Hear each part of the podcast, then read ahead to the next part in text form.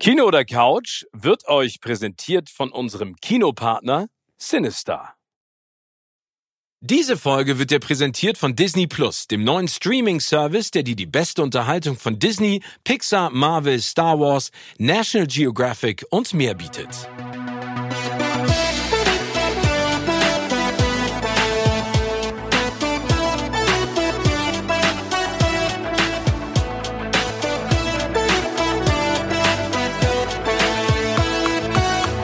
In meinem Podcast Kino oder Couch treffe ich jede Woche prominente Menschen aus den unterschiedlichsten Bereichen. Egal ob aus dem Sport, Musik, Kino, Serien oder Entertainment-Business. Und gemeinsam sprechen wir über spannende Filme, Serien und das Leben. Und es wird die alles entscheidende Frage gestellt, Kino oder Couch?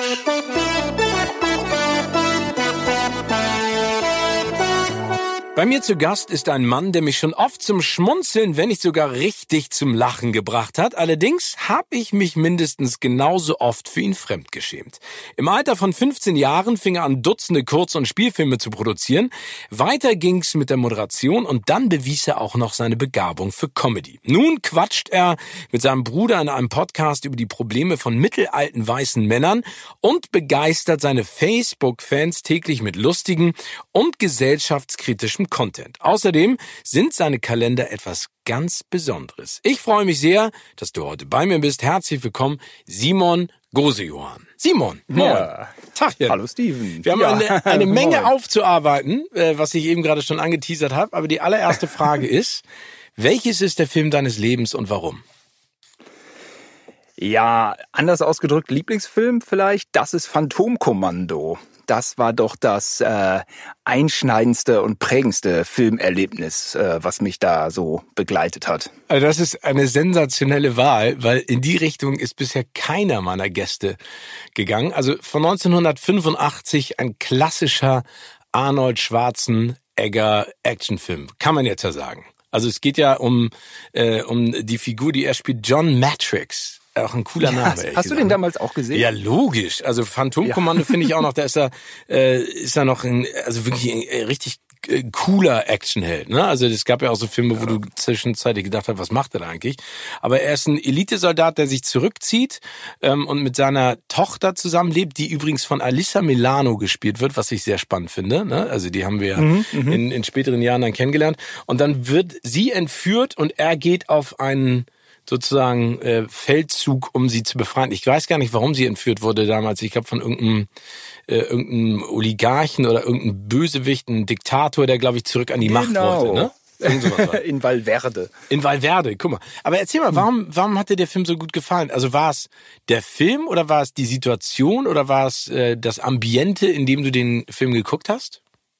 Wahrscheinlich all das. Äh, in den, äh, in den Jahren des äh, Heranwachsens. Also, ähm, ja, äh, warum? Da stimmte einfach alles. Ich, äh, ne, also es war schon äh, die Zeit damals. Ich war, als der Film ins Kino kam, ähm, zehn und fand das unglaublich spannend. Ich war natürlich total Aber da hast du dich reingeschmuggelt. War da, war eine, hat eine F S K achtzehn, ne? Ich habe den erst viel später gesehen. Ach so, okay. F S K achtzehn, no chance da reinzukommen. Und das machte dann vielleicht auch so die Magie aus der folgenden Jahre, wo ich den dann unbedingt natürlich sehen wollte und er mich über Jahre dann auch beschäftigt hatte. Ne? Ähm, aber ich habe den Kinostart, ich habe das natürlich alles mitbekommen. Bei Sabine Sauer liefen Ausschnitte im, in der Cinema. Sabine so Bilder. Sauer ist so cool. Hm? Wie hieß denn nochmal ihre Sendung? Kinohitparade im, im Z D F. Ah ja, stimmt, ja. Ich glaube, ne? Das, ja, genau. Die hatte dann auch immer... Hatte immer schlechte Laune, Rambo zwei fand die Kacke und Terminator so. Und äh, für uns Kinder war das äh, der Wahnsinn, wenn da Ausschnitte kamen. Und Arnold kam ja auch immer, da kannst du dich bestimmt auch noch gut dran erinnern, auf Promotour hier ins deutsche Fernsehen. Das fand ich auch mal so geil. Ja, das und super. Auf Los geht's los hat er erstmal seine Muckis gezeigt. Da lag ich leider schon im Bett. Aber bei na sowas war er auch mal. Ja, Wetten das war ja, häufiger. Fall, ja. Und hat dann so, der war ja noch bei Total Recall, bei Wetten das sogar, ne? Ja, ja, der, also der, ja, der, der ist ja sozusagen ein Freund des deutschen Fernsehens und von äh, von Thomas Gottschalk gewesen. Der hat natürlich alles äh, promoted, was ging. Aber er ist ja auch großartig. Ich meine, hast du den mal getroffen? Hab ihn auch getroffen, zweimal, zu Terminator drei und Collateral Damage. Ja, er... Ja, ich habe ihn auch nachgefragt, warum er so äh, viel Promotion äh, macht. Und er sagt, ah, du musst deine Filme verkaufen. Hat er ja recht mit. Ja, definitiv. Das hat er immer gut gemacht. Aber mhm. fandst du, also war das eine eine Persönlichkeit, die dich beeindruckt hat? Oder also bist du da starstruck gewesen oder gar nicht? Komplett starstruck. Ähm, mich haben einfach als Teenager Muskeln so begeistert. Ich habe jeden Herkules-Film geguckt. Im Z D F gab es eine Herkules-Reihe. Und... Ähm, Und Arnold war aber einfach die absolute Nummer eins. Ich meine, der hatte ja die ganzen Bodybuilding-Stars. Ja, Steve Reeves äh, zum Beispiel war so einer seiner Vorgänger. Der war auch Bodybuilder, kam dann kam dann äh, zum Film. Die hat er ja bei Weitem übertroffen. Und äh, das hat mich fasziniert. Also das, ey, ich frage mich auch manchmal, es, es hat ja auch eine gewisse Homoerotik, ne? Aber ich bin ganz normal immer hetero aufgewachsen, spielt vielleicht auch gar keine Rolle. Ähm, aber das fand ich spannend. Und dann natürlich diese Action-Sache. Im Fernsehen wurde man da ja immer kurz gehalten. Also Colt Sievers machte so Action, das war nicht schlecht. Und Magnum, aber dann auch immer nur so in vereinzelten Szenen. Ach, ein Colt für alle Fälle. Und Trio mit vier Fäusten, die hatten auch dann alle Maschinengewehre. Und dann das A-Team, das fand ich schon super. Maschinengewehr, das war die Waffe der Zeit. Ist jetzt auch noch nicht wirklich eine äh, politisch korrekte Aussage, ja? Kann man nur, glaube ich, verstehen, wenn man so unsere Generation ist. Äh, als Kind äh, hab ich, äh, bin ich im Garten mit einem Maschinengewehr rumgerannt und meine Eltern fanden es furchtbar. Ja, ja okay, aber, aber ich hatte keine glaub, Angst. Aber ich glaube, das äh, finden ja alle Eltern immer noch schrecklich. Ne? Also es macht es nicht besser, aber wir reden ja über Film. Da ist es ja völlig okay. Also in der Richtung. Ja. Macht er, aber, hab aber ich mir auf Kirmes, auf, in der, auf der Kirmes dann gekauft. Ja, aber guck mal, wenn du wenn du so wenn du so fasziniert warst mit so Bodybuilder-Körpern, bist du denn dann auch äh, selber ins Fitnessstudio gegangen, hast gesagt, so wie Arnold möchte ich auch mal werden? Ja, komisch, nicht eine Sekunde. Nee? Warum? Ich, ähm, zu viel Arbeit? Weiß ich auch nicht. Zu viel Arbeit? Ja, habe ich überhaupt nicht drüber nachgedacht, dass ich jetzt anfange, ähm, denn du hast ja völlig völlig recht, ich hätte ja dann genau in dem Alter auch anfangen müssen. Arnold hat's ja auch gemacht, der fing ja mit vierzehn an. Bis neunzehn war der ja eine Kante. Nicht einmal drüber nachgedacht, dass ich dann auch solche Muskeln haben will. Vielleicht mal so unterschwellig, ja, wäre ja ganz schön, als Erwachsener Muskeln zu haben, aber das war nicht mein Ziel. Aber Action, irgendwie Action zu erzählen, das schon. Ähm, auf so einer Fiction-Ebene, ähm, das hat mich schon immer beschäftigt. Und dem sind wir auch nachgegangen dann über die Jahre. Ich habe zum Beispiel meine Begeisterung für Fitness entdeckt durch Rocky. Und ich hatte einen Klassenkameraden, Nikolai Jung, der war so mit sechzehn so zum, ziemlich fixiert auf Bodybuilding, ne? Und hat dann auch so äh, diese ganzen Eiweißshakes und sowas gegessen. Und dann, weißt du noch, haben wir bei uns ähm, in, im Keller so eine kleine Sportecke aufgebaut und haben dann äh, auch so ein bisschen versucht zu pumpen. Das war natürlich mit, also mit dem Körper eines sechzigjährigen kannst du ja noch formen. Jetzt kannst du das ja nicht mehr in meinem Alter. Aber das war schon spannend. Also ich fand Arnold auch immer bewundernswert, auch Conan und die ganzen Filme mit ihm, aber ich wollte auch nie so einen Körper haben wie er. Aber ich fand das Phantomkommando äh, schon spannend. Und übrigens, jetzt fällt es mir auch wieder ein, Ray Dawn Chong. Das war ja, ja. seine sein Love Interest, ne? Also das war sozusagen die Liebelei, in die er sich auch verguckt. Ich weiß gar nicht, was die war, die Steward, nee, irgendwas war die Stewardess, glaube ich, war die, ne? Und hat ihnen dann irgendwie geholfen, genau, bei dieser bei dieser Befreiungsaktion. Ja. Also spannende Wahl und äh, finde ich auch einen coolen Film. Und äh, da war ja auch der Body Count, den man dann ja zeitweise in Arnold Schwarzenegger Filmen misst oder auch später dann bei Expendables, extrem hoch, also in den dreistelligen Bereichen. Das fand ich schon Fand ich schon echt spannend. ähm, Der hat da einiges weggeschafft. Übrigens äh, nicht als Promo gedacht, sondern als Service am Zuschauer. Wir haben einen eigenen Podcast zu Phantomkommando auch gemacht, weil der am vierten Oktober vor fünfunddreißig Jahren in Amerika gestartet ist. Ah, dann sammelst so du mit deinem Bruder drüber. Ja, wir reden eine Stunde über Phantomkommando, weil der uns gemeinsam so geprägt hat und beeinflusst und ja. Also das heißt, hast du den damals mit deinem Bruder zusammengeguckt oder ähm, separat? Der ist, der ist viereinhalb Jahre älter. Ähm, ich habe damals den Trailer, glaube ich, nicht mal den Trailer, ich habe nur Ausschnitte gesehen, Bilder und habe äh, den, über Jahre habe ich Arnold quasi so gemalt in seiner Pose und ich denke, ich habe den erst siebenundachtzig oder achtundachtzig auf V H S geguckt und dann auch nur so eine Dreiviertelstunde, weil äh, unsere Mutter das auch verboten hatte. Ähm, ich habe den nur so sehr äh, ja, so gestückelt dann schauen können. Aber trotzdem seitdem bestimmt vierzig oder fünfzig Mal. Also der heißt, geht immer gut rein. Achso, das heißt, den guckst du immer noch mal zwischendurch und den findest du immer ja. noch genauso gut wie damals. Okay. Es gibt so Filme, da kann ich nicht durchseppen, bleibe ich hängen. Tatsächlich Conan ist auch so ein Ding, aber auch viele andere. Der dreizehnte Krieger mit Antonio Banderas blieb, oh. auch, blieb ich auch eine Zeit lang vor hängen. Konnte Echt? ich nicht wegschalten. Also der, der, das ist dein Genre Action jetzt also komplett. Wer ist für dich denn der größte Actionheld aller Zeiten neben Arnold? Also bist du jetzt ein The Rock-Fan zum Beispiel, Dwayne äh, Johnson? Das ist ja sozusagen der ne- neue Action-Superhero.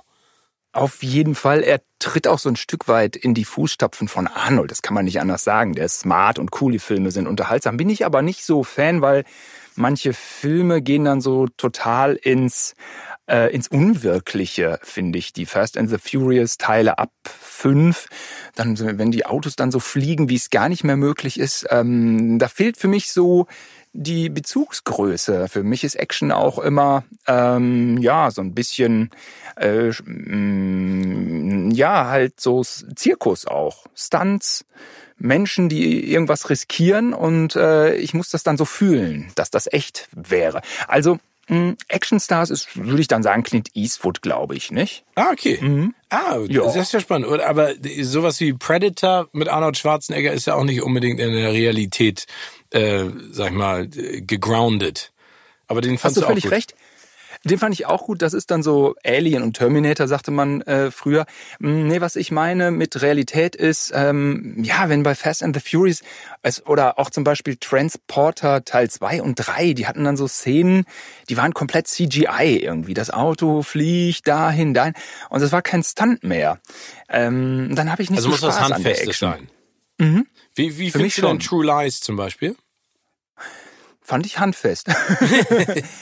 ähm, fand ich gut, hatte ich Spaß dran. Müsste ich mal dringend wieder gucken. Aber diese Szenen mit dem Düsenjäger, die waren ja auch schon gut gemacht. Der hing ja an einem Kran und alles. Ähm, klar, hin und wieder war es so ein bisschen abstrus. Wenn irgendwie die, ja, war auch irgendwie, war ja auch Comedy, ne? War auch eine. Ja, definitiv. Comedy. Also immer mit dem Augenzwinkern, das muss ja auch sein. Wie sieht's denn sehr, bei Serien sehr. aus, Simon? Gibt es da eine, eine, eine, eine, einen Favoriten? Also, ähm, äh, Dark, äh, da, jetzt komme ich, äh, Daredevil. Daredevil, die zweite Staffel. Wieso Daredevil, das, die zweite Staffel? Warum nicht die erste Staffel? Erste Staffel war auch gut, aber in der zweiten war der Punisher. Und ah. ähm, ich bin einfach von der zweiten Staffel, war ich hin und weg. Bin ich, bin ich, bin ich Riesenfan. Ich fand auch den Ansatz gut. Also, während im Kino Avengers zwei lief, äh, wo wirklich die Superhelden koordiniert durch die Luft, durch äh, in, äh, unter Wasser, wie auch immer, überall gleichzeitig äh, flogen und äh, unfassbare Bilder. So ähm, ging man ja bei Daredevil so ein bisschen wieder zurück, back to the roots. Und es war so one-on-one-Fight irgendwie, ne? Äh, viel Martial Arts, äh, immer so Elemente von einer Detective-Story. Und äh, es spielte auch nicht wirklich im All, ne? Also äh, es spielte halt in, in Hell's Kitchen, einem Stadtteil von New York. Und dann der Punisher.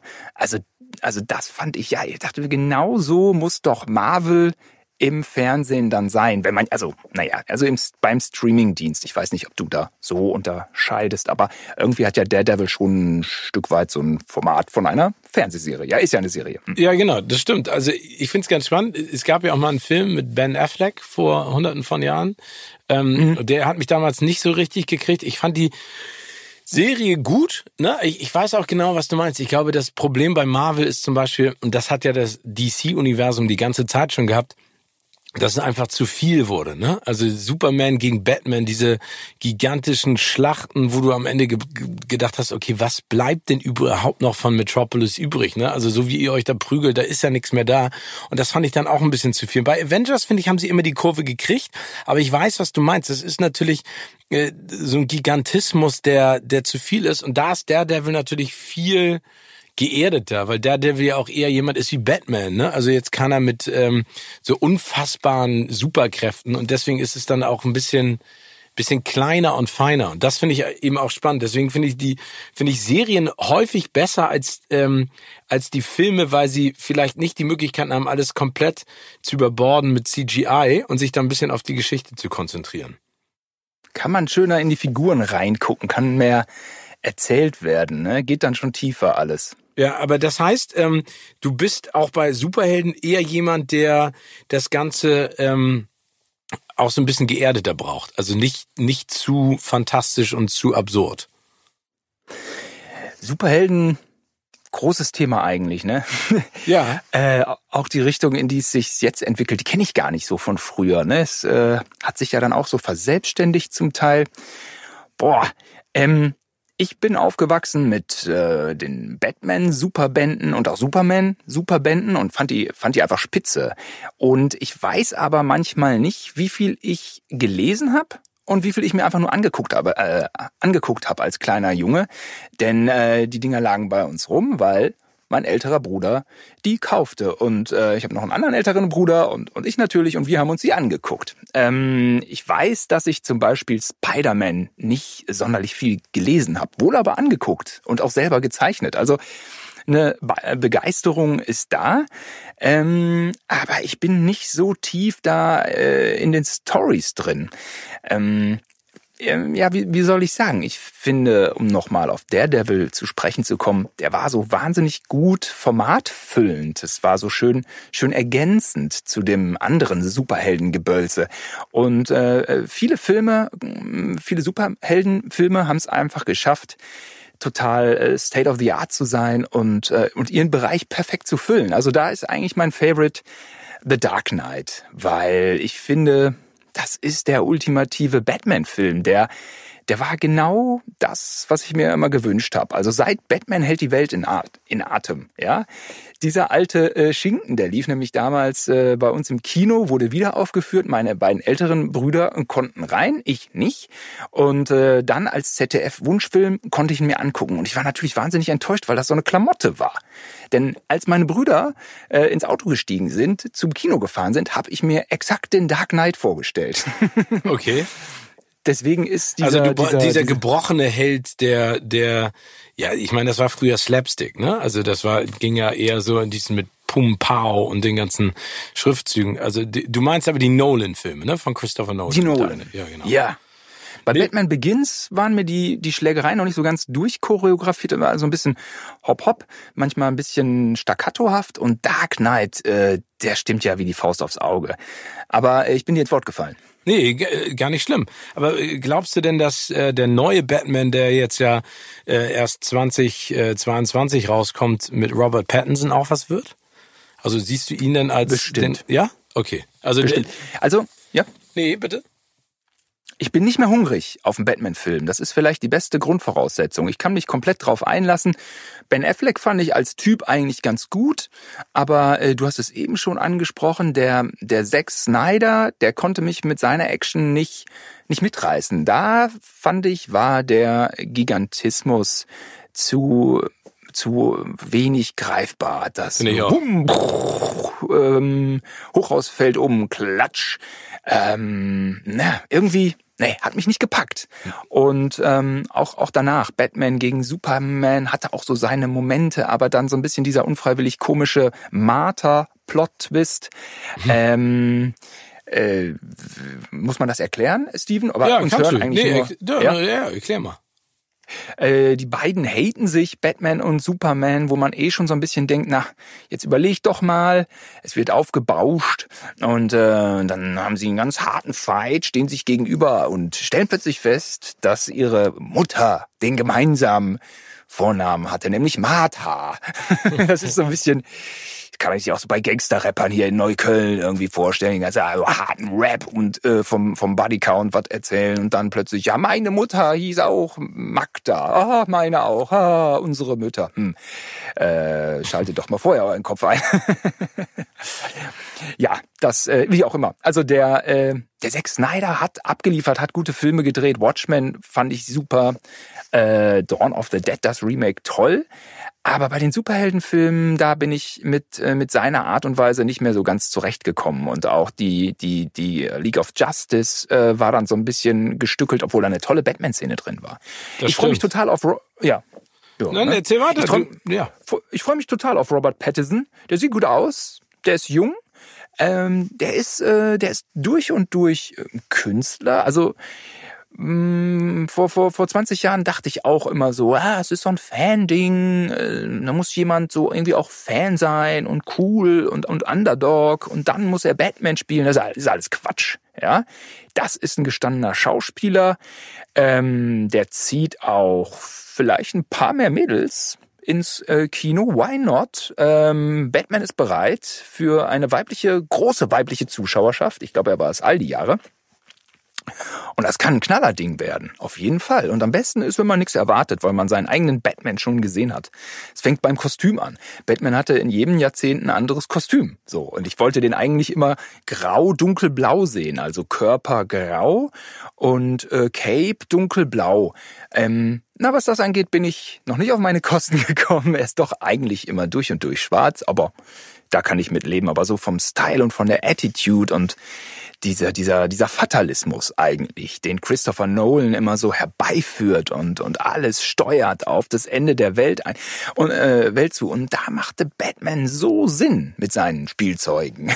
Finde ich auch. Er konnte da, ja. Diese Apokalypse, und das finde ich auch total. Und wie, wie du auch gesagt hast, Zack Snyder hat einfach die Figur völlig aus den Augen verloren und wurde mit so einem Bombast, und das ist dann ja immer das größte Problem, wenn du versuchst, mit Bombast und C G I Story-Lücken zu schließen und das dann einfach übertreibst. Also ich hatte einfach, ich hatte keine Lust zeitweise mir das anzugucken, weil es mir zu viel war. Ne? Und in den ruhigen Momenten, also visuell ist das natürlich toll, was er macht. Er hat einen geilen Stil. Ne? Du hast eben die anderen Filme angesprochen. Auch dreihundert ist ja äh, durch die Art und Weise, wie er es gedreht hat, was ganz Besonderes gewesen. Aber da, das hat's verloren. Und ich finde auch, dass Robert Pattinson da perfekt reinpasst aus dem einfachen Grund. Er ist ein guter Schauspieler und ich glaube, er kann diese Zerrissenheit, die ja auch schon Christian Bale bei Nolan äh, gut gespielt hat, auch nochmal noch deutlicher machen. Also er ist ja im Prinzip ein gebrochener Mann, der versucht, Richtiges zu tun und sich eigentlich langweilt, weil er so viel Geld hat. Ne? Also das ist ja so eine, so eine Gleichgültigkeit, in die der dann auch reinfällt. Ich bin mhm. auch gespannt. Bist du denn, Simon, Team Kino oder Team Couch? Kino. Kino. Ich habe Team Kino ein bisschen vernachlässigt wegen äh, kleinem Sohn. Ähm, aber ich mache das total gern. Also es gibt auch so tolle Kinos. Du hast letztens einen Film gezeigt. Ich weiß nicht, ob das jetzt äh, Schleichwerbung ist. Ich bekomme von niemandem Geld. Äh, Alicia, Alicia hast du gezeigt in Berlin? Ja, ich, genau. Äh, nee, doch. Das war auch ein tolles Kino. Alita Battle Angel meinst du? Ja, genau. genau. Den von U C I, Robert Rodriguez, genau. Jo, ja. Der war ja auch da. U C I, Lounge oder sowas, boah, was für Sitze, alles beste Qualität. Äh, IMAX, glaube ich, IMAX-Charakter auch. IMAX, ja, genau, das war das Lux, ne, da bei der Mercedes-Benz-Arena äh, und das war schon echt, also das ist ja, aber, aber gibt's denn, für, also was ist denn wichtig für dich, wenn du ins Kino gehst? Ein guter Sitzplatz ist mir wichtiger als mit Weintrinkern zusammenzusitzen, sag ich mal. Also, ja, also ähm, ich bin ja hier in Berlin, ne? Und boah, hier gibt's so wahnsinnig schöne Kinos. Also gerade die alten Ostkinos sind der Wahnsinn. Und hier das International auf der Karl-Marx-Allee, nicht Straße, Karl-Marx-Allee. Äh, wenn ich das sehe, will ich sofort da rein. Aber die Sitzplätze sind nicht so wie in so einem, in so einem, ja, Cinestar, Cinemax, U C I Lux. Und ähm, ja, dann habe ich es irgendwie ein bisschen schwer da drin. Ich habe mir den äh, aktuellen Blade Runner oder den letzten Blade Runner, wie hieß er noch? zwanzig neunundvierzig. Ja, ja, den habe ich da angeguckt und äh, oh nee, diese Sitze, die haben es mir so ein bisschen vermiest. Aber ich war schon happy, als ich in dem Foyer nur war. Ja, das muss ich auch zugeben. Ähm, aber ja, ich stehe darauf, gut zu sitzen. Ja, das um, sitzt du immer Mitte, Mitte oder sitzt du am Rand? Oder ganz vorne? Ähm, Mitte, Mitte bis äh, erstes Drittel. Ähm, ah, okay. Also, also richtig im ersten drin. Drittel sitze ich mhm, mittendrin. Und dann Mitte, Mitte, ja. Ich kann auch, ich war auch ähm, Avengers, nee, was war ich doch? End, doch, Avengers Endgame ja. habe ich mir morgens um elf angeguckt, äh, am Alexanderplatz. Ah, cool. Weil Freundin hochschwanger und so und äh, alles ein bisschen schwierig und ähm, ja, ich musste einfach den Film sehen und wann und wo und mit wem, das, das ist mir egal. Also du gehst auch alleine also ins Kino? Ich gehe auch alleine ins Kino und war froh, dass ich gut gesessen habe. Ja, witzig, weil es gibt ganz viele Leute, die äh, denken immer so, warum gehst du alleine ins Kino? Und ich denke so, manchmal ist das total cool. Ich gehe auch gerne alleine ins Kino. Das ist zwar komisch, aber das habe ich ganz häufig schon gemacht. Und das äh, ist ist was Spannendes. Also ich finde es absurd, wenn du dann, wie du gerade sagst, um elf Uhr ins Kino gehst und es ist kein Mensch mit dir im Kino oder nur so völlig wirre Gestalten. Dann weiß man ja auch, dass man selbst ein bisschen wirr ist. Aber ich genieße das manchmal. Ich finde das richtig toll. Ich kann mich dann voll drauf konzentrieren, hänge da ab und pfeife mir das also rein. Wie ich auch. In manch einer Runde muss man sich dafür rechtfertigen. Warum? Ja? Verstehe ich auch nicht. Und wenn, das, ja. und wenn das Kino rappelvoll ist, bin ich trotzdem der Einzige, der lacht. Ich denke immer so, der Einzige, der hier so ein bisschen wahrscheinlich was mit, mit Comedy und so äh, zu tun hat, vielleicht sind noch zwei, drei, fünf andere dabei, der lacht auch, wenn es lustig ist. Und die anderen Leute, hm, ich weiß nicht, was sagt uns das? Keine Ahnung. Aber ich... Ja, ich glaube, ja, das liegt da so ein bisschen Spaß. An der Begeisterungsfähigkeit auch der Deutschen. Wir sind ja eher nach innen freuen wir uns und nach innen lachen wir. Das finde ich manchmal schade. Obwohl, das mag ich ehrlich gesagt auch am Kino sehr gerne, dass du da mit wildfremden Menschen zusammensitzt und jeder lacht an einer anderen Stelle oder weint oder macht uh und das, das steckt dann automatisch immer an. Wenn du ja. zu Hause und, guckst, ja. Simon, wie guckst, wie guckst du denn dann Filme? Ich habe einen Beamer zu Hause und ähm, ja, ich habe alles auf Bluetooth. Und manchmal ärgere ich mich dann wegen Delay. Denn mein Bluetooth, äh, mein Blu-ray-Player, mhm. der hat auch Bluetooth. Okay. Bluetooth, diese eine Christian-Ulm-Folge, wo Ulf die ganze Zeit von Bluetooth, Bluetooth, Bluetooth erzählt. So komme ich mir auch gerade vor. Ähm, äh, mein neuer Freund. Ähm, und äh, der Blu-ray-Player hat auf jeden Fall Delay. Weil das ist für Musik nicht schlecht. Da interessiert einen Delay ja auch nicht. Aber bei Filmen sind die Datenmengen wohl scheinbar noch zu groß. Und ich gucke halt dann ja gern, wenn es ein bisschen, wenn es ein bisschen bummst, ne? Also, mhm. also äh, zum Im Beispiel Film. Äh, im Film, der, ähm, wie heißt nochmal der schwarze Black äh, Hero, der schwarze Marvel-Held, wo der Darsteller jetzt neulich... Ge- Black Ch- Panther. Chadwick Boseman. Oh, das war ja tragisch, dass ja. der gestorben ist, um Gottes Willen. Da, den habe ich geguckt ähm, auf dem... auf dem Beamer und boah, wenn wenn der Kinnhaken nicht auf die Millisekunde genau stimmt, das macht die Action so ein bisschen kaputt. Also meinst du und, Ton äh, und Bild? Also dass es da eine Ton Schere und Bild. Gibt? Ah, okay. Die synchronisierte oh, nee. Sache, ja. Ja, das ist mhm. ärgerlich. Oh, da, da drehe ich durch. Wenn's, das, also ein Millisekunden-Delay spürst du ja direkt auf der Leinwand, wenn jemand redet und du denkst immer, irgendwie ist die Sprache ein Ticken verrutscht. Ne? Schlimm. Oh, und äh, ich war einfach zu faul, da die Kabel zu legen, aber ich merke schon, du hast Kabel zu Hause. Ja, ich habe keinen Beamer zu Hause, aber ich habe Kabel zu Hause, aber da würde ich durchdrehen. Also da würde ich mhm. ausflippen. Das kann ich nicht ab. Diesen, dieses Delay, das versaut mir den ganzen Film. Vor allen Dingen, wenn du es zwei Stunden lang anguckst, das ist wie, weißt du, so ein Kratzen, das du am Rücken hast und denkst du, das geht gleich weg und es geht nicht weg. Und du behältst es da die ganze Zeit und irgendwann flippst du völlig aus. Also da, da, absolute da, da, Folter. Ja, das ist absolute Folter. Aber bis, also das heißt, du du guckst es dir an und äh, im Gegensatz zum Kino hast du dann da eine Flasche Wein stehen oder einen Cocktail oder Flasche Wasser und was zu knabbern oder nur nur volle Konzentration auf den Film oder die Serie? Mm, volle Konzentration, ja. Mhm. Und bin, bingst du dann auch Sachen durch? Was hast du zuletzt durchgebinged? Also Serie ah, oder, ne. oder? Ja, ich habe die dritte Dark-Staffel ein bisschen gebinged. Ähm, da war ich ein bisschen enttäuscht. Aber mh, doch, doch, das mache ich, mach ich schon. Aber jetzt so ähm, in der Familie guckt man ja keine sechs Stunden mehr am Stück oder so. Habe ich auch schon. Aber irgendwann brummt mir da auch der Schädel. Und dann muss ich mh, an meine Mutter denken, die sagt, ja, davon kriegst du viereckige Augen. Ja, genau. ähm, ich bin da wahrscheinlich so ein bisschen, äh, ich stecke dann ein Stück weit in meiner Generation fest. So, zu viel Fernsehen ist nicht gut. Jetzt gerade ist ja die Diskussion, wie schädlich Handy ist für, äh, für das Gehirn oder äh, gerade im Zusammenhang mit der Dopaminausschüttung, was es mit einem macht und Fernsehen ist ja gar nicht so schlimm. Ja, ich komme noch so ein bisschen so daher, dass zu viel Fernsehen schlimm ist. Und man viereckige find, Augen kriegt. Da kriegt man viereckige Augen und finde das jetzt auch so ein bisschen schwierig, dass das jetzt wohl also nicht mehr so ist. Ähm, ja, keine Ahnung. Ähm, ich kann keine zehn Stunden Fernsehen gucken. Nein, das kann ich aber auch nicht. Also ich habe Nummer eins nicht die Zeit und Nummer zwei auch gar nicht den Bock. Also das ist ja aber hängt ja auch immer mit der Aufmerksamkeitsspanne zu tun. Das hast du ja eben gerade angesprochen. Wir werden so beballert von allen Seiten, äh, auch über die Mobiltelefone und sowas, dass es zeitweise echt unerträglich ist. Aber äh, wie gesagt, ich äh, also ich habe auch lange keine. Ich muss ja auch sagen, nach nach drei Folgen von der Serie, egal wie gut sie ist, kann ich und will ich auch nicht weitergucken. Also reicht nee, mir ne? dann, ne? Und dann verschiebe ich das. Das sind dann ja auch schon fast wieder drei Stunden. Ne? Also dieses. Aber du, ja. Aber du hast auch Leute im Umfeld, die sagen, ja, habe ich durchgeguckt bis fünf Uhr, wo man denkt, okay, du hast acht Stunden Fernsehen geguckt. Ja, genau. Ja, da, hm. das habe ich. Ich habe auch genügend Freunde, die zu mir sagen, warum gehst du ins Kino? Das ist doch vergeudete Lebenszeit. Sage ich so, nee. Was? Ja, also. Aber die Diskussion hat sie ja bestimmt auch schon. Das finde ich auch gar nicht dramatisch. Kann ja auch jeder sagen, was er will. Mir macht das total Bock. Es regt meine Kreativität an. Ich tauche da ein in andere Welten. Ich genieße das einfach. Und ich finde es vor allen Dingen auch spannend, wie Geschichten erzählt werden. Ne? Also das ist ja, ähm, das ist ja auch total, total, wie du es vorhin auch gesagt hast, wenn du eine Vorstellung hast von Batman, wie bringen die das dann äh, auf die Leinwand? Das war bei Herr der Ringe genauso, ne? Das sind also oder Harry Potter habe ich auch lange vor den Filmen oder nicht lange vor den Filmen gelesen, aber hatte ich schon vor den Filmen gelesen. Und dann äh, tauchst du ein in diese Welt und denkst so, wow, so sieht Hogwarts in eurer Version aus. Meins sah noch ein bisschen creepier aus, aber hm. die Dementoren fand ich dann zum Beispiel total cool, ne? Also ich, ich finde es, also ich, ich mag es gerne.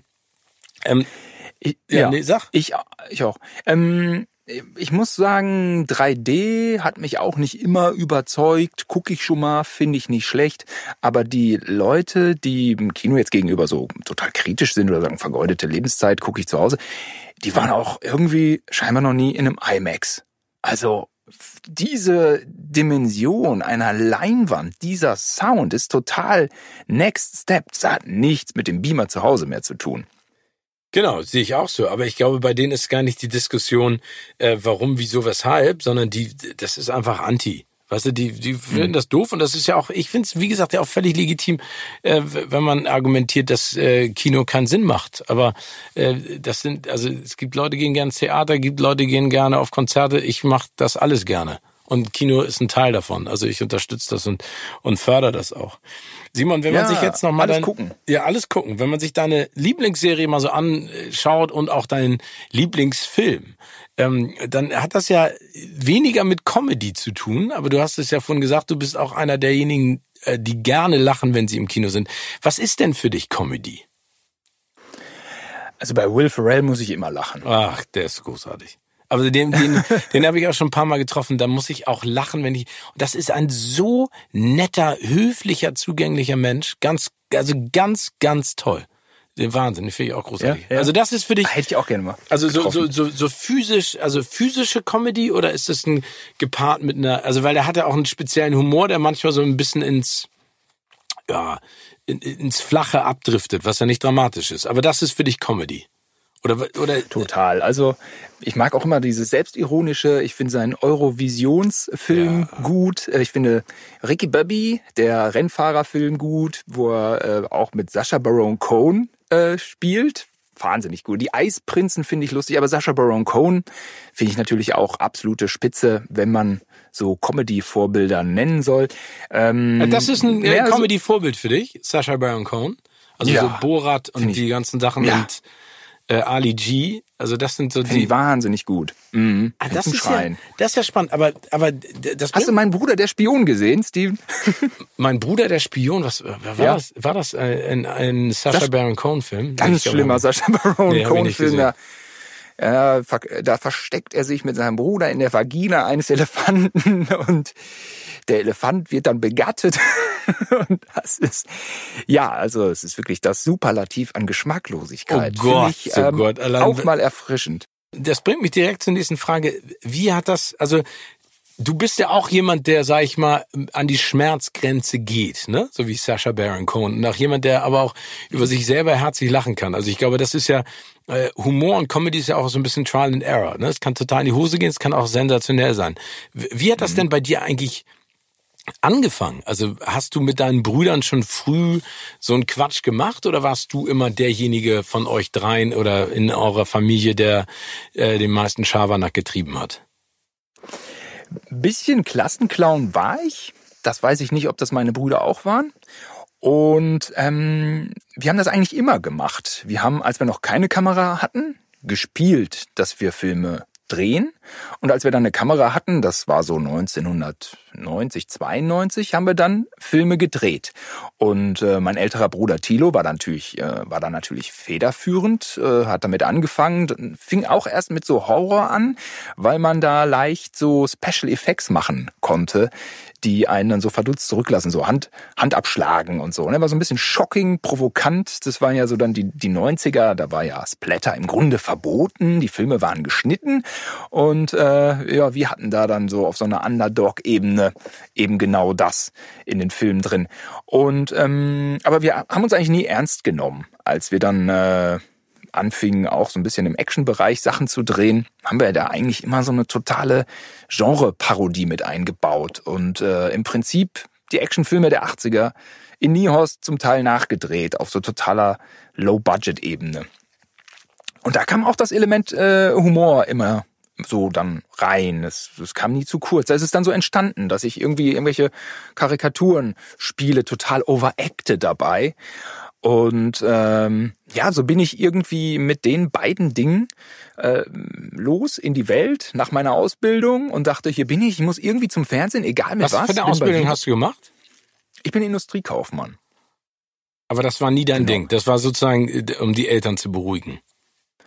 Es war, um die Eltern zu beruhigen und mh, ja, also ähm, für so Bielefeld-Gütersloh war das eigentlich ein ganz guter Job. Da gab es einfach nichts mit Medien und ähm, ich hatte einfach keine Idee, was ich jetzt werden könnte. So eine richtig, so eine richtige Schauspielausbildung ähm, hat dahin hat's mich auch nicht getrieben, weil es doch viel mit klassischer Kunst zu tun hat, Vorsprechen, Theater und das war alles nicht meins. Ähm, hätte ich auch nicht hinbekommen, also wäre ich auch nie, hätte ich auch nie bestehen können dann, ähm, muss man auch sagen. So weit war ich auch gar nicht. Ich war auch nicht gut in, in der Schule so richtig äh, oder hätte mich irgendwie in irgendwelche Goethe-Texte verliebt. Das war nicht der Fall. So, ich war immer ein bisschen nerdy, trashy, Genre, hm. Unterhaltung, Louis de Funès auch, äh, Celentano, Bud Spencer, Terence Hill, so diese Sachen hatten mich geprägt. Ähm, Pierre Richard, immer so auch Comedy-Filme, Jean-Paul Belmondo, viel europäisches Kino und, äh, und natürlich auch dann so die Action, die aus Amerika kam, James Bond. Das waren immer die Highlights, die Fernseh-Highlights. Und äh, mit diesen ganzen Dingen so im Kopf bin ich dann quasi beim Fernsehen einmarschiert. Und äh, als Praktikant doch recht schnell auf meine Kosten gekommen. Also ich war dann in einer Comedy-Redaktion, habe geguckt, was da so abgeht und habe dann ein halbes Jahr später dann eine Filmsendung moderieren können. Und ein halbes Jahr später kam dann Comedy Street. Also irgendwie hatte ich da viel Glück. Also war es im Prinzip... Hast du deinen Traum verfolgt? Auf, aber du hast eben so viele schöne Leute genannt, also Pierre Richard. Das ist ja alles sehr physisch. Also du hast schon gemerkt, dass für dich, weil du ja auch gesagt hast, ihr habt Actionfilme gedreht, dass für dich der Humor und die Comedy über die Physis auch ganz viel passiert. Ja, ja, das stimmt. Physical Comedy habe ich viel, viel geguckt. Es ist immer so, finde ich, auch, auch was Musik angeht. Man hat da so ein paar Jahre in seinem Alter, die waren bei mir wahrscheinlich von neunundachtzig bis dreiundneunzig. Die sind so wahnsinnig prägend. Äh, da ist man vielleicht am begeisterungsfähigsten und ähm, alles, was man da so nimmt, bleibt und begleitet einen auf die Ewigkeit. Und das sind immer so die Machwerke, die ich dann schnell nenne. Aber de facto habe ich mich natürlich schon weiterentwickelt. Ne? Nur, dass die Emotionalität dann vielleicht nicht so stark da äh, ausgeprägt war oder ausgeschlagen hat. Ähm, aber manchmal blicke ich auch zurück und, und, und oder seppe in Phantomkommando und denke, was für eine menschenverachtende Scheiße. Also das passiert schon auch. Aber bist du denn jemand, der dann auch ganz akribisch, also guckst du dir denn deine Sachen an, weil du ja auch logischerweise entwickelt man sich weiter durch die Erfahrung, die man sammelt und auch durch das Alter, aber bist du jemand auch, der sich im Nachhinein, wenn du das schneidest oder schneiden lässt, anguckst, das habe ich richtig gemacht, das würde ich nächstes Mal anders machen? Also bist du da ganz akribisch oder wenn du es einmal im Kasten hast, sagst du, schnipp, das war's? Äh, ja, ich bin komplett selbstkritisch. Ja, ja, genau. Und äh, Genau, wenn ich, manchmal bin ich ja auch nur so Gast. Was heißt nur so Gast? Ich bin, das macht total Spaß, ne? Zum Beispiel, wenn ich in München bei dir Gast bin und Joko und Klaas, ne? Ähm, dann nehme ich hinterher nicht alles akribisch auseinander, weil da hat man nur so die Möglichkeit hinzukommen. Ähm, das gucke ich mir aber an. Und klar, wenn man was verbessern kann, immer gut. Wenn ich jetzt aber selber am Drücker bin, ja, dann ist es ein permanenter Verbesserungsprozess, auf jeden Fall. Ähm, also was ich mir merke, sind in erster Linie Comedy-Situationen. Ich äh, weiß dann irgendwie von Peter Sellers, ähm, der beste Mann bei Interpol oder so, habe ich dann irgendwie ja, die sind so, so großartig, Momente. Die Filme. Der Partyschreck die, ist für mich ja, eine, der, eine absolute Legende. Alle, die den noch nicht gesehen ja. haben, guckt ihn euch an. ja. Und, und so, so schnappe ich irgendwie... Was mich auch total zum Lachen bringt, ist auch, ehrlich gesagt, immer noch Martina Hill. Ich muss mich kaputt lachen. Ja. Viele, viele Sachen. Äh, auch im deutschen Fernsehen, auch Max Giermann. Äh, ja, bei Joko und Klaas. Ich habe ja Backstage viele Matzen gesehen. Da weiß ich dann auch nicht, waren die in einer Sendung? Sind die aus einer anderen? Das ist ja wie bei Stefan Raab auch. Ne? Da, äh, wenn man dann Gast ist, ähm, weiß man auch nicht immer was über den Studiokanal und was später dann in der Sendung ist. Aber boah, ich musste auch so lachen, weil einfach da die Emotionalität, die die beiden erzählen, fand ich auch zum Schreien. Oder auch Jan Böhmermann. Wahnsinn, was die manchmal machen. Ähm, also ich gucke querfeld ein und nichts richtig, aber ich versuche auch nichts auszulassen. Nee, ich finde, also was ich an dir schätze, und das meine ich als wirklich richtiges Kompliment, ist, wenn du in die Sendung kommst oder wenn wir uns treffen, du scheißt dir nix. Also weißt du, was ich meine? Du bist so... Du gehst da rein und machst einfach. Und das finde ich bewundernswert. Und du hast auch eine eine extrem niedrige Hemmschwelle. Oder nennt man das hohe Hemmschwelle. Also dir ist es egal, du machst einfach. Und das finde ich toll. Das finde ich bewundernswert. Also du du bist da nicht zu verkopft. Deswegen äh, gibt es einfach auch Situationen, kann ich ja kurz mal sagen, weil ich das eingangs gesagt habe, als du, ich glaube, vorletzte Staffel Joko und Klaas dabei warst, da hast du überall auf die Garderoben Bilder aus deinem neuen Kalender gehängt. ja, ja. Und ich fand es so geil, wo du, also du bist ja immer nackt in der Natur und dann eine Gurke in der Hand oder ein Baguette in der Hand. Ich, ich, also ich, ich finde es Wahnsinn, dass du das machst. Ich weiß auch nicht, wie du, wie kommst du auf so eine Idee?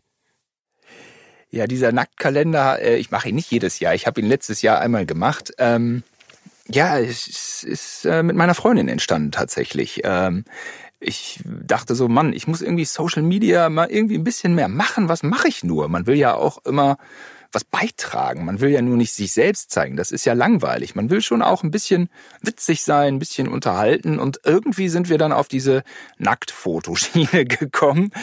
Und ähm, ja, nach drei, vier Mal, das hat... natürlich gut funktioniert. Also wenn man nackt ist, dann sind die Leute geschockt und man hat irgendwie ein Feedback. Also, aber es hat positiv gut funktioniert. Nicht nur der Klickzahl wegen, sondern das hatte irgendwie einen guten Vibe. Und dann, ähm, dann hatte ich irgendwann die Idee, es muss ein Aktkalender her.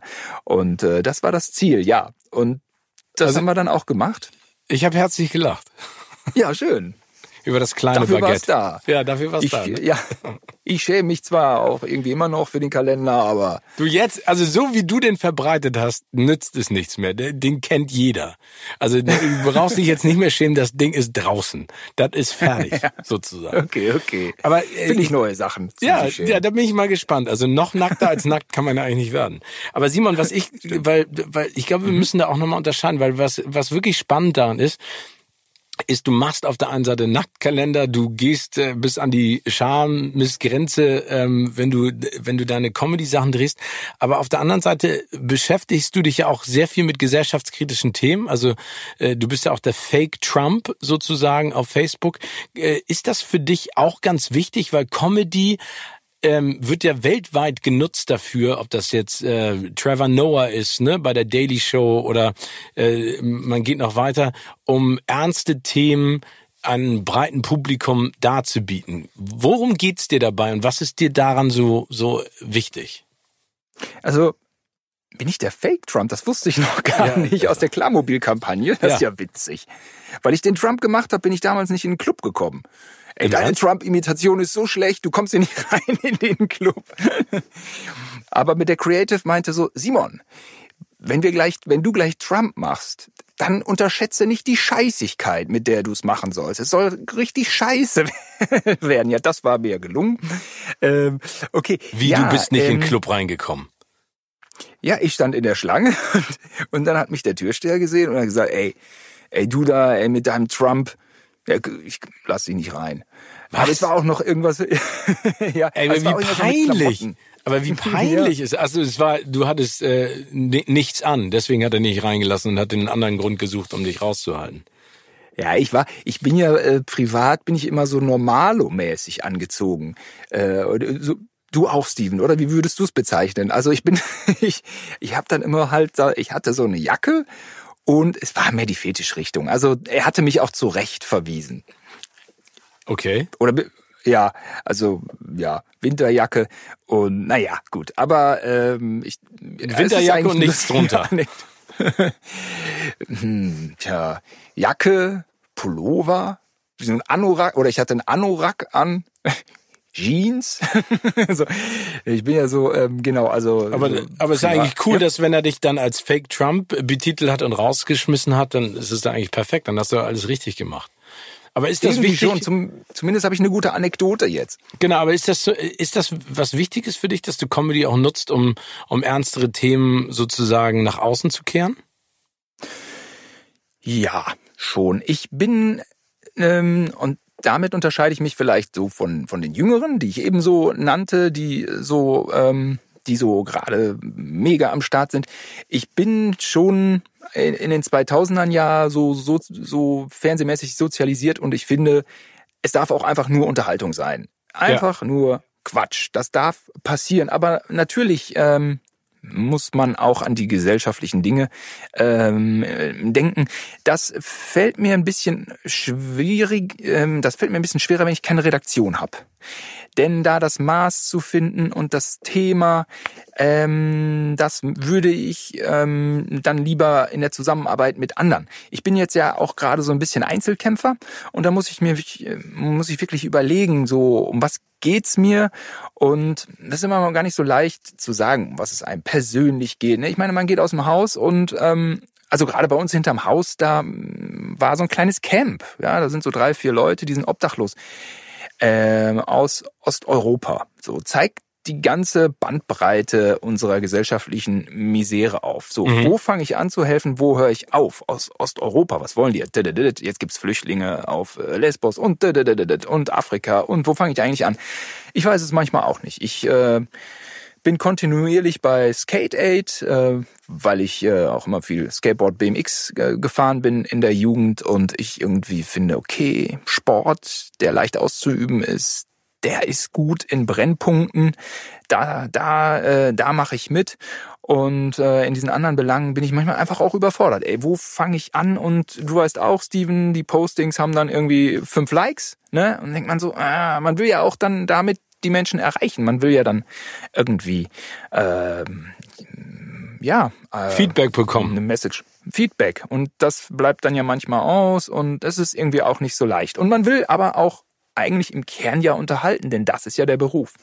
Das stimmt. Also ich glaube, ich finde auch ganz wichtig, dass es Unterhaltung nur zum Zwecke der Unterhaltung gibt. Es muss gar nicht immer ein tieferer Sinn dahinter stecken, aber Comedy ist ja ein tolles Tool, um das im Prinzip auch zu machen, ne? Also dass man sich an solchen Themen ein bisschen reibt und das vielleicht in ein anderes Licht rückt, um zu provozieren.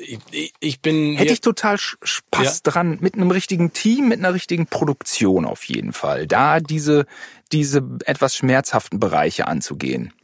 Ja, ich meine, du gehst schon schmerzhaft an, äh, an in Bereiche, wo ich zeitweise sage, wow, wie wie kommt es, dass du dir das dich das traust? Aber ist es denn manchmal, also du hast ja eben so schön beschrieben bei beim Kalender, die Idee ist da und ist das dann ein schwieriger Weg bis zum Ergebnis oder ist die Idee da, das Ergebnis auch und danach denkst du so, wow, was habe ich da bloß getan? Oder ist das nie so? Ähm, Kalender war sogar leicht. Weil meine Freundin hat die Fotos gemacht und ähm, die Umsetzung war nicht so schwierig und, und schwuppdiwupp. ähm, und schwuppdiwupp war es da. Da war das Ding da.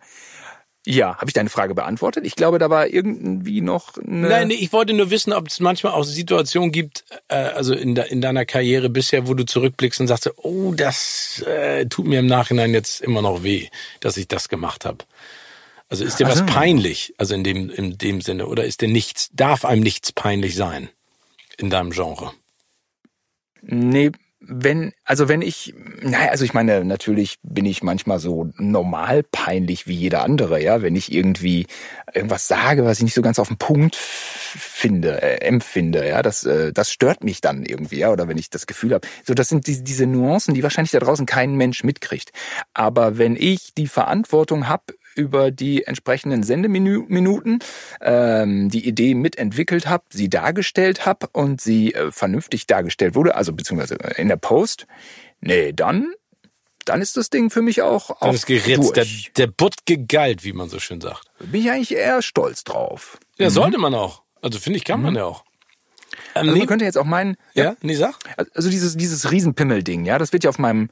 Grabstein stehen, ne, ging mit dem Riesenpimmel in die Annalen ein, ja. Um in die Annalen eines, äh, okay, ja gut. Wenn du um mal hier so einen, äh, so einen blöden Gag zu platzieren. Nein, also ja. äh, dieser, diese, diese weiße Radlerhose, die mich nun mein Lebtag verfolgt. Und jetzt könnte man ja meinen, seitdem ich Vater bin, äh, würde ich mich dafür plötzlich schämen, weil wahrscheinlich mein kleiner Sohn da dann auch irgendwann drauf angesprochen wird. Aber ganz ehrlich, ist ein Witz. Ist ein Gag. Es bin nicht ich selbst. Und äh, er hat seinen Zweck erfüllt. Er hat wirklich viele Menschen zum Lachen gebracht. Und Punkt. Ähm, das darf es geben. Und hör mal, dein Papa hat damit das Geld verdient. Davon trägst du heute deine Jacke. Ja, oder ist das, ja. ist das zu alt, nö, altbacken? Nö, ist nicht zu altbacken. Aber ich finde schön, wie du es sagst. Ja, dein Papa hat einen Riesenpimmel, einen Gag gemacht. Aber da... Deshalb hast du eine Jacke an heute. Nee, also ich finde, so kann man ja. das ja machen. Also wie gesagt, ich, ich stark verkürzt. Aber ja, ja genau. Also ich, ich, ich glaube, man, ich glaube, es ist immer schwierig, zurückzublicken und sich selber für etwas zu kritisieren. Ich meine, ich habe ja nun auch Sendungen gemacht, die, äh, wie du so schön gesagt hast, auch in die Annalen eingehen werden und immer wieder rausgekramt werden. Aber das ist halt passiert. Ne? Also zu dem Zeitpunkt war ich jünger, anders drauf und habe es gemacht. Aber es gibt auch nichts, was ich total peinlich finde. Also was mir unangenehm ist. Also klar, ich habe auch meine Peinlichkeiten äh, äh, vorgetragen und mir sind auch Peinlichkeiten passiert. Aber das wäre absurd, so ranzugehen und so zurückzublicken. Ähm, und M T V sich, News, wie lange ist das eigentlich her? Das war neunzehnhundertsechsundneunzig bis neunundneunzig. Oh, ja, so. Habe ich geguckt. Ja, siehst du. Ähm, sag mal, Simon, ich finde, was ich ganz spannend finde, also neben neben den Sachen, die du beruflich machst, gibt's ein Hobby. Ich weiß nicht, ob du das immer noch betreibst, aber du, du bist ein Flatländer. Also du bist ein Flatländer-Fahrer. Ja. Äh, äh, mm, ja. Machst du das immer noch? Also beschreib mal, was das was das genau ist. Das ist B M X Freestyle auf völlig ebenem Boden.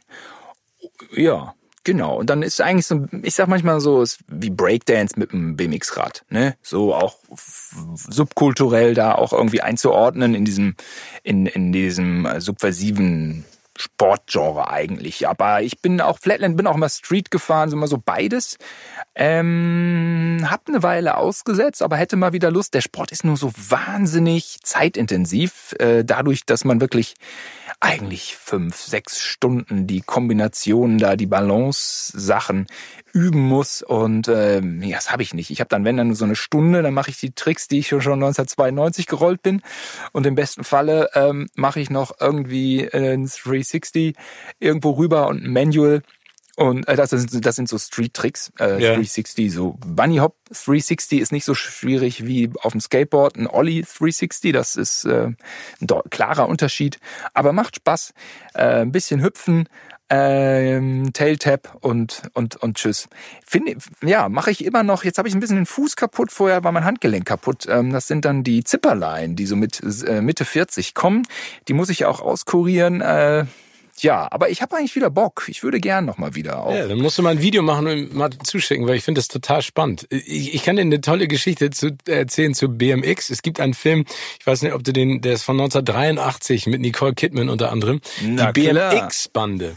Und ich muss dir jetzt so eine geile Geschichte erzählen, weil darüber muss ich mich immer noch beeiern, weil Nicole Kidman war ja mal bei der Goldenen Kamera und äh, dann hatten wir uns so eine Geschichte ausgedacht, dass ich sie über die Jahre halt immer wieder gestalkt habe, ne?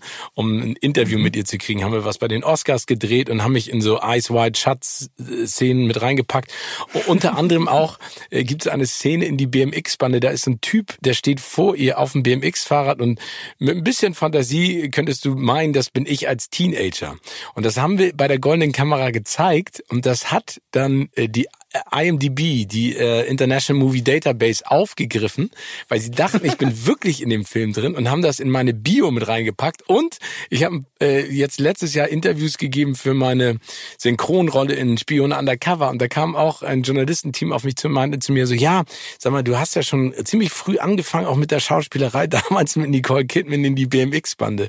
Und ich habe es äh, dann irgendwie nach fünf Minuten habe ich es aufgelöst, dass das natürlich alles nur ein Fake war, aber das, das war so großartig, wie schnell das, wie schnell das so eine absurde äh, Form annimmt und die Leute dann wirklich gedacht haben, ich war in die B M X-Bande. Hätte ich Bock drauf gehabt, aber war ich leider nie. Also B M X, ah, geil. B M X-Radfahren finde ich auch super. Das habe ich früher so gerne gemacht. Ich muss dir jetzt sagen, damals war es cool, den Sitz niedrig zu halten und so zu fahren. Jetzt, äh, in meinem Alter, ist es schwierig. Also äh, draufsetzen kann ich mich und fahren immer noch, aber wenn ich dann wieder aufstehen muss, dann denke ich so, Halleluja, meine Knie haben schon äh, ein bisschen was gesehen in der Vergangenheit. Ja, ja. ja. Aber ich komme irgendwann mal zu ja. dir zum Flatlandern. Wir haben auch so einen schönen ähm, Daten... Verquerer bei uns in der Familie. Und zwar ähm, haben äh, Thilo und ich bei einem Wettbewerb bei R T L Kino, das gab's neunzehnhundertsechsundneunzig, äh, mitgemacht, haben uns unseren eigenen James-Bond-Film gedreht und Thilo hat eine Statistenrolle bei Tomorrow Never Dies gewonnen. Oh! Bei dem Bond. Wir sind beide nach London ähm, geflogen. Er zu den Dreharbeiten, ich nicht. Ich war immerhin im Hotel in Kensington, habe die Nähe des äh, Doppel-Null-Agenten gespürt. Und ähm, er ist leider nicht zu sehen im Film. Aber dann kam äh, ein Buch raus, äh, ein deutsches James-Bond-Buch. Und da stehen alle deutschen James-Bond-Darsteller drin. So also auch alle Statisten. Und Thilo ist los, hat sich das Buch gekauft. Und wer stand drin? Simon Gosejohann. Ach, Quatsch. Echt? Jo. Jo. Oh, und da hat sich Thilo so drüber geärgert. Dann hat er den Autor angerufen oder E-Mail, ich weiß nicht, wie man es äh, gemacht hat. Und hat gesagt, ja, also, hm, also das war ich. Ja. Und dann hat der Autor gesagt, okay, äh, merke ich vor für die zweite Auflage. Und äh, dann hat Thilo mir sein James-Buch. Dann hat Thilo mir sein James-Bond-Buch geschenkt und äh, wartet wahrscheinlich seitdem auf die zweite Auflage. Aber jetzt habe ich hier zu Hause, du hast den I M D B-Eintrag, das ist natürlich etwas äh, besser, eine etwas klarere Referenz, aber ich habe dieses James-Bond-Buch, wo ich ein deutscher Darsteller bin. Ah, cool. Ja, ich weiß nicht mehr, ob das bei I M D B noch drin steht, aber es stand damals auf jeden Fall drin, aber bei James Bond ist natürlich auch gut. Warum, warum machst du denn eigentlich keine, warum machst du keine Filme? Warum machst du, drehst du nicht einen Film? Ähm, ich, ja. Wie fängt man da an? Ich, ich, hm. Ja, wa, äh, also meinst du so einen Spielfilm? Ja. Hm. Also ich muss zu meiner Schande gestehen, ich bin, glaube ich, kein großer Geschichtenerzähler. Ich bin dann doch, ich nenne es jetzt mal ein bisschen klein, Witzeerzähler. Äh, etwas größer ausgedrückt, ähm, ich habe bestimmt ein Gespür für, für, für Situationen, für Moderationen, für, für komische Situationen. Ähm, das ist super, ja. Immer wenn ich vor der Kamera bin oder wenn eine Kamera dabei ist, fällt mir immer was ein, aber das sind dann immer so kürzere Stücke. Ja, ich habe ein Drehbuch geschrieben, das stimmt schon. Dann braucht man aber eine Förderung und dann muss man das und, und solche Sachen alle und Äh, ich weiß auch nicht, aber vielleicht, ja, nee, tja, man braucht irgendwie ein Team von Leuten dann, ne? Und ich bin immer so freiberuflich, ähm, ja, Einzeltäter. Also fällt es dir schwer, in einem Team zu arbeiten oder hast du noch nicht das richtige Team gefunden? Nee, ich bin super, ich bin sehr teamfähig, behaupte ich von mir. Ne? Keiner um mich herum gerade. Ähm, aber naja, ich hatte ja irgendwie mit Comedy Street angefangen und äh, sieben Staffeln gemacht und Elton versus. Simon. Und da waren natürlich immer bezahlte Redaktionen. Die waren aber nicht von mir bezahlt. Ne? Ich war ja dann äh, nur Darsteller, sage ich mal. Und ähm, habe da ja auch nicht irgendwie eine eigene Produktionsfirma gegründet oder ein Autorenbüro.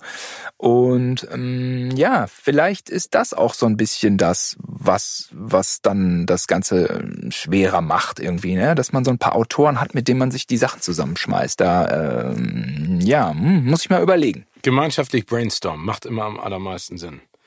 Ist immer das Stärkste dann, ne? Ja, auf jeden Fall. Du, ich würde jetzt gerne eine kleine Spielrunde mit dir spielen. Und zwar ja, stelle ich Behauptungen auf und du musst sie widerlegen oder versuchen, dich zu erklären. Ja? Mhm. Ich bin mal gespannt. Ich habe noch nie ganz nackt vor der Kamera gepostet.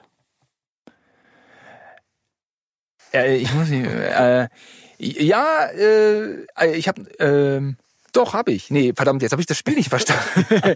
ich muss sie, ich muss sie erklären. Ich muss genau. sie erklären, ne? Ja, genau. Also ich stelle Behauptungen auf, also aus deiner Sicht, und du musst sie widerlegen oder dich erklären, warum du es gemacht hast. Elton versus Simon, wer kann besser Akt, Akt malen? Ich stand wahrscheinlich eine Stunde splitterfasernackt vor der Kamera. Aber ich wurde verpixelt.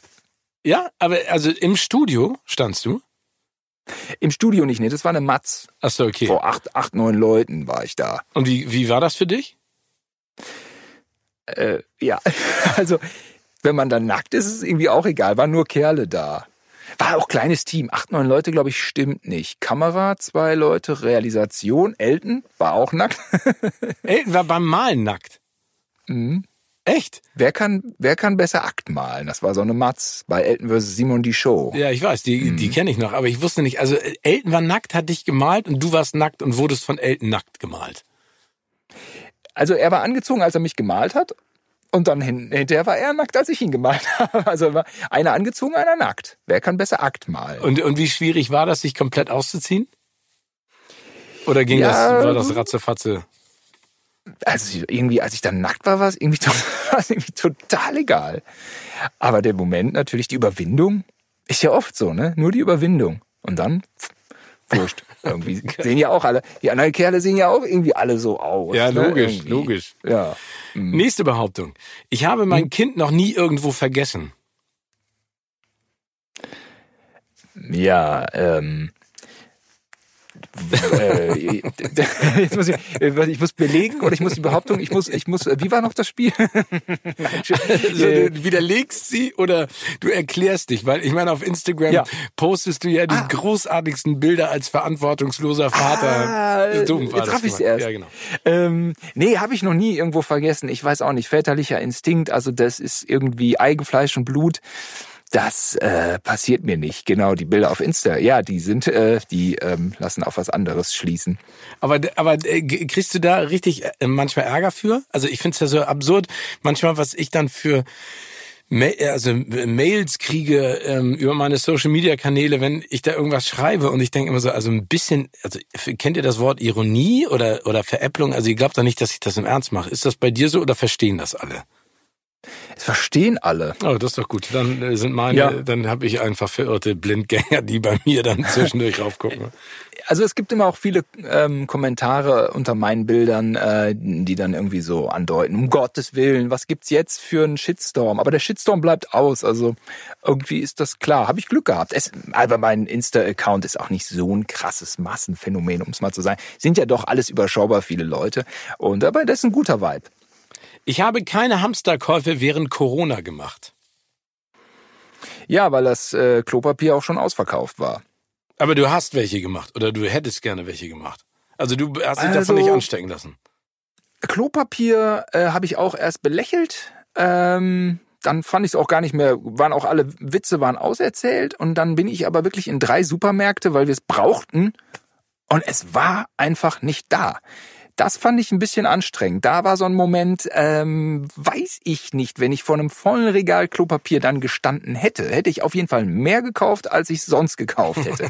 Aber so richtig preppermäßig auch nicht. Ey, mir hat äh, mein Bruder damals, äh, also was heißt damals, es ist ja noch nicht zu Ende, aber mir hat mein Bruder Klopapier mitgebracht, weil er irgendwann meinte so, ich gehe jetzt los, kann ich dir irgendwas mitbringen? Und dann meinte ich so, ja, Klopapier. Und dann ist er auch in drei Supermärkte gegangen, hat kein Klopapier mehr gekriegt.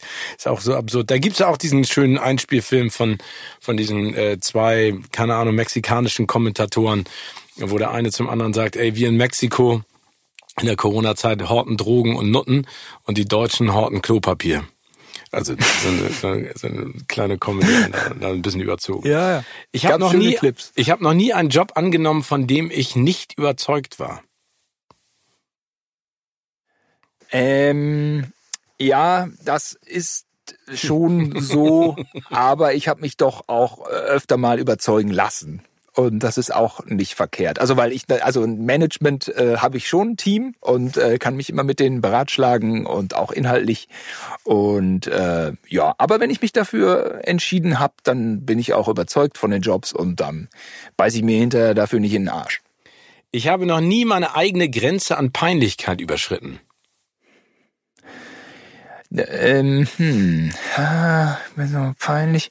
Doch, das habe ich leider schon mit dem Kalender. Da sind ein paar Bilder, die finde ich einfach entsetzlich peinlich. Die habe ich dann nur reingenommen, weil meine Freundin die lustig fand. Und welches ich dachte denn? Mir, wenn's, ich kenne ja alle Bilder. Äh, einmal, ja, wenn ja. ich da so im Wald bin, das ist, also das finde ich, also das finde ich so schrecklich. Ich bin im Wald und davor ist nur so ein Baumstamm. Also das ist ein entsetzliches Bild. Das, ich äh, wollte da eigentlich auch noch so eine ganz andere Sache im Wald machen mit so mit so Neandertaler. Ich wollte sonst Science-Fiction-Neandertaler werden. Nackter Science-Fiction-Neandertaler. Aber meine Freundin und das wäre weniger meinte, peinlich nee, gewesen. Das, ja, weiß ich auch nicht. Das ist dann wieder wahrscheinlich mehr so Comedy, dass ich das Gefühl habe, ich äh, zeige da was, was äh, meiner Person fern liegt. Aber ich, so nackt, mit so, mit so einem Baumstamm davor, finde ich schrecklich. Das ist ein schrecklich peinliches Bild.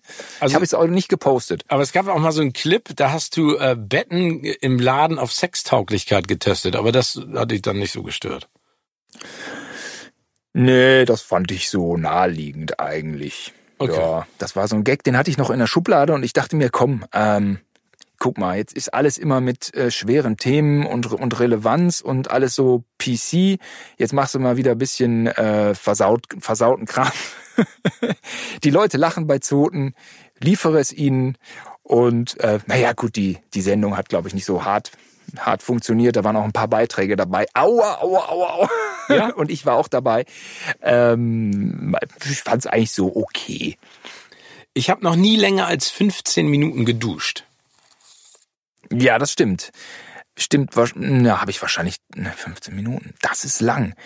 Ja, weil mir dann kommen doch die besten Ideen. Ja, ja, aber die kommen doch die. Du hast mal gesagt, die unter die, der Dusche kommen dir bekanntlich die meisten Ideen. Oder ist das gar nicht so? Habe ich das gesagt? Ja. Habe ich, habe ich wahrscheinlich aber auch in dem Sinn gemeint, dass man das nicht vorhersehen kann, wann kommen die, äh, wann die besten Ideen äh, kommen mögen. Äh, unter der Dusche, echt? Oh, ich habe eben geduscht, ich hatte keine einzige Idee. Von wann ist die Aussage? Ich muss, ich muss an mir arbeiten. Damals warst du zwölf. Äh, ah. Nee, mir hm. kommt ja zum Beispiel, wenn ich, wenn ich anfange, endlich einzuschlafen, spät abends, dann kriege ich, wenn mein Kopf ausschaltet, dann kriege ich immer gute Ideen. Ich habe mir deswegen mal angewöhnt, was zu schreiben, neben das Bett zu legen, weil ich mich sonst ärgere, dass ich es vergesse. Weil wenn ich dann nämlich aufstehe und in die Küche gehe und das aufschreibe oder ins Wohnzimmer, dann äh, bin ich wach und kann nicht wieder einpennen. Das nervt mich dann immer. Ah, und kannst du dann so schreiben, dass du kein Licht anmachen musst? Weil das ist immer so blöd, ich tippe das in mein Handy ein, aber dann ist ja dieser blaue Bildschirm, der macht einen dann auch wieder wach. Genau. Nee, also ich, ähm, ich sag's mal so, ich versuche es, aber ich habe auch schon häufig am nächsten Morgen auf den Blog geguckt und gedacht so, Alter, was hast du denn, was wolltest du denn da schreiben? Das macht überhaupt keinen Sinn oder ich konnte es nicht entziffern. Und dann ärgere ich mich noch mehr, weil ich meine Idee äh, sozusagen verhunzt habe. Ähm, Simon, es gibt so eine schöne Rubrik bei uns, die heißt Words of Wisdom. Und du bist ja eben auch schon lange unterwegs in dieser Branche und äh, da geht's so ein bisschen darum herauszufinden, wie du dorthin gekommen bist, wo du jetzt bist. Also ähm, zum Beispiel, was hat dir beim Erreichen deiner Ziele am meisten geholfen, würdest du sagen? Dass das Ziel über allem stand. Es ging nur ums Ziel, alles andere war egal. Haushalt, Ernährung, Frauen, alles egal, ging nur ums Ziel. Echt? Also warst du da so mhm. kompromisslos und hast gesagt, ich schmeiß alles in eine Waagschale. Und hast du denn das Ziel immer erreicht oder gibt es noch ein Ziel, das du erreichen willst? Ähm, ich habe doch einige Ziele erreicht, aber natürlich nicht alle. Jetzt äh, Status Quo würde ich doch auch, äh, ja, äh, da ist auch schon wieder ein Ziel, was ich gerne erreichen würde. Also ich würde gerne da mal wieder was Größeres machen, was irgendwie schön matcht mit meiner Figur. Äh, mit meiner Person, nicht meiner Figur. Mit meiner Figur klang gerade ein bisschen komisch. Mit meiner Person. äh, da bin ich noch nicht, bin ich noch nicht müde. Da bin ich noch nicht fertig. Mal gucken, ob das Glück einem hold ist oder nicht. Aber so rückwirkend, ich habe dann nur irgendwann erkannt, ähm, dass jetzt, wenn man das Ziel immer in Richtung Arbeit äh, legt, das ist auch ein Holzweg, denn ich habe auch alles alles vergeigt, was so nebenher lief. Und dann habe ich irgendwann mich glücklicherweise wieder verliebt und äh, dann habe ich mein Ziel einfach mal anders gesetzt und habe gesagt, so, diese Frau ist jetzt mein Ziel. Job, weiß ich auch nicht, muss irgendwie funktionieren, aber es geht mir jetzt um diese Frau. Das muss jetzt irgendwie, das, das ist meine letzte Chance, klingt nicht, aber es ist eine gute Chance, um hier mal im Leben was äh, zu, zu verändern und weiterzukommen. Und das, das Ziel habe ich dann erreicht und da war ich ähm, sehr glücklich drüber. Auf welchen Ratschlag hättest du gerne verzichten können? Hm. Ähm. Ne, da habe ich gerade keinen im Ohr. Ähm, aber gibt es einen Ratschlag, der, der dir geholfen hat? Also ein wertvoller hm. Ratschlag? Ist immer so eine Sache. Ich bin da auch immer so ein Typ. Ich muss am eigenen Leib erleben. Sonst äh, kann ich nicht so wirklich... Ah, es waren ganz viele... Leute da, die mir ganz viel äh, so auf ihre Art erklärt haben. Da hatte ich einfach Glück, dass ich ja immer viel mit Stefan Raab, ähm, na, so viel war es auch nicht, aber ich habe ihn schon öfter mal getroffen und manchmal hat der schon auch mal einen Ratschlag rausgehauen, aber mit Harpe Kerkeling hatte ich eine recht intensive Phase für Horst Schlemmer, ich kandidiere, und mit Hugo Egon Balder habe ich auch eine Staffel gedreht, eine Sketchshow, und äh, auch mit Dieter Hallervorden habe ich gedreht und das sind ja schon wirklich ähm, große Urgesteine der deutschen Unterhaltung und da konnte man sich immer ganz schön viel bei abgucken. Inwiefern? Also du hast sie beobachtet oder hast du sie auch gefragt? Ich habe sie auch gefragt, ja. Wenn es mich, ich glaube, bei, bei, bei Stefan Raab, das ist jetzt nicht so eine Plaudertasche, ja. Da muss man dann schon ein bisschen gucken, da muss man, kann man nur die eine Frage stellen, die einem wichtig ist, ja. Ähm, mit, mit Hugo, den konnte ich wirklich alles fragen und der hat mich einfach so beeindruckt, wie er, er ist ja nun wirklich durch und durch Fernsehmensch, aber klar, auch, auch Comedy-Mensch und ähm, wie der einfach so mit, mit den Leuten umging, das hat mich total beeindruckt. Ich saß mit ihm äh, im I C E und da kam so jemand, der hat ihn angesprochen und ich fand es so doof, wie der den Hugo angesprochen hat, nämlich mit den Worten, ja, Sie, äh, ich kenne Sie ja nicht persönlich, aber meine Freundin äh, ist Fan von Ihnen, ich kenne Sie ja nicht, äh, würden Sie ein, ähm, äh, würden Sie ein Autogramm schreiben für meine, für meine Freundin? Und Hugo so, ja klar. Aber ich fand, fand das so doof, ja. Ich kenne Sie ja nicht, aber, ja, wenn er ihn nicht kennt, er hat ihn doch erkannt. Also äh, ich, ich, ich konnte mich drüber ärgern, ja. Aber diese Lässigkeit einfach so, weiß der Geier, was diesem Kerl da irgendwie in seiner Anmoderation, in seiner Anfrage äh, durch den Kopf schwirrte. Gar mein nix. Gott, ist doch wurscht. Gar nichts, ja. Ähm, ja, was willst du machen? Also freundlich sein und Und auch so ein Hugo, der, wir sind dann irgendwie spät abends äh, am Hauptbahnhof äh, angekommen in Köln um halb zwölf. Ja, da war kein Bodyguard oder so. Ja, Jacke an. Der ging einfach so nach Hause, vielleicht Taxi. Äh, hat auch immer den den äh, den Limousinenservice immer noch extra Trinkgeld gegeben. Ja, er hatte am besten verdient am Set, ne? Und die nicht. Und äh, das hat mich alles total beeindruckt. Mit seiner Lässigkeit. Vielleicht war das auch so ein bisschen, der ist ja so Musiker. Vielleicht war das auch so ein bisschen so eine Rock'n'Roll-Attitüde, ein Typ, der mich echt beeindruckt hat. Was nimmst du nicht als Selbstverständlichkeit hin? Ähm, ja, alles, was man so aus freien Stücken macht, ne? Ähm, ich finde, im Job sollte es schon Standards geben, wenn jeder bezahlt wird.